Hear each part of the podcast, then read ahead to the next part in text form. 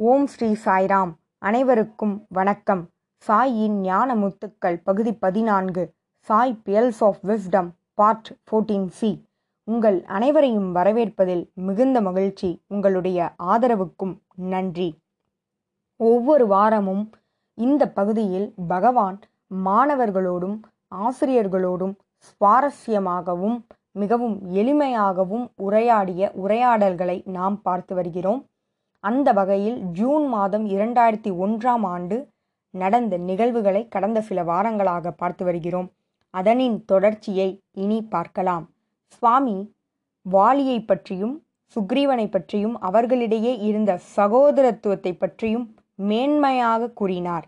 அவர்களுடைய கதாபாத்திரங்களை மேன்மையாக கூறினார். அவர்களிடையே இருந்த அன்பினை வெளிப்படுத்தினார்.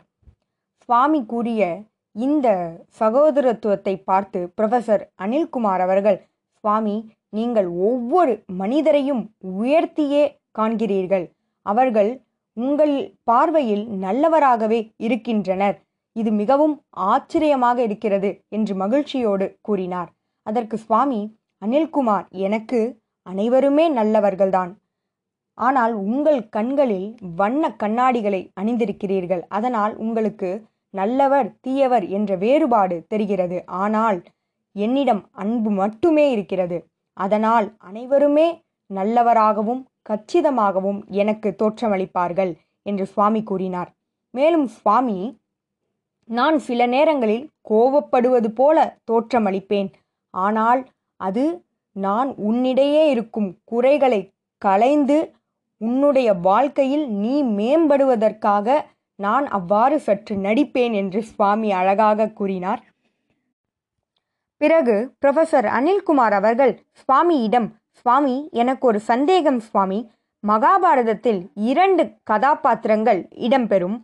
அதில் ஒன்று விதுரர் கிருஷ்ண பக்தி கொண்டவர் திருத்ராஷ்டரின் தம்பி. இன்னொருவர் சஞ்சயர் திருத்ராஷ்டரின் தேரோட்டி. இந்த இரண்டு பேரில் யார் சுவாமி உயர்ந்தவர்? என்ற கேள்வியினை கேட்கிறார். அதற்கு சுவாமி சொன்ன பதில் விதுரர் மிக பெரிய அறிஞர் மேலும் நீதி நெறிமுறைகளை வாழ்க்கையில் பின்பற்றி வாழ்ந்தவர். அதேபோல் சஞ்சயரும் தர்ம வழியிலான வாழ்க்கையை மேற்கொண்டவர். ஆனாலும் சஞ்சயரே விதுரரை விட உயர்ந்தவர் என்று சுவாமி கூறினார். சுவாமி சஞ்சயர் எவ்வாறு உயர்ந்தவர் என்று புரொஃபசர் அனில்குமார் அவர்கள் கேட்கிறார். அதற்கு சுவாமி சொன்ன பதில் என்னவென்றால் போர்க்களத்தில் கிருஷ்ணர் அர்ஜுனருக்கு உரைத்த கீதையினை இன்னொருவரும் கேட்டார்.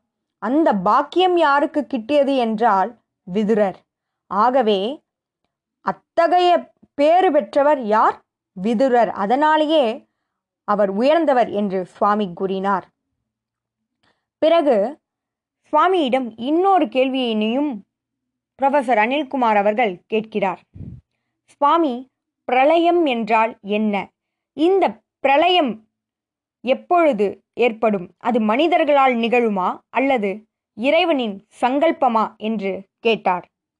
அதற்கு சுவாமி சொன்ன பதில் இது முழுக்க முழுக்க மனிதனின் தவறினாலே நடக்கிறது என்று சுவாமி கூறினார். அப்பொழுது கடவுள் அங்கு என்ன செய்வார் சுவாமி என்று ப்ரொஃபசர் அனில்குமார் அவர்கள் கேட்டபோது சுவாமி சொன்ன பதில் கடவுள் சாட்சி பூதம் மட்டுமே என்ற பதிலினை கூறினார்.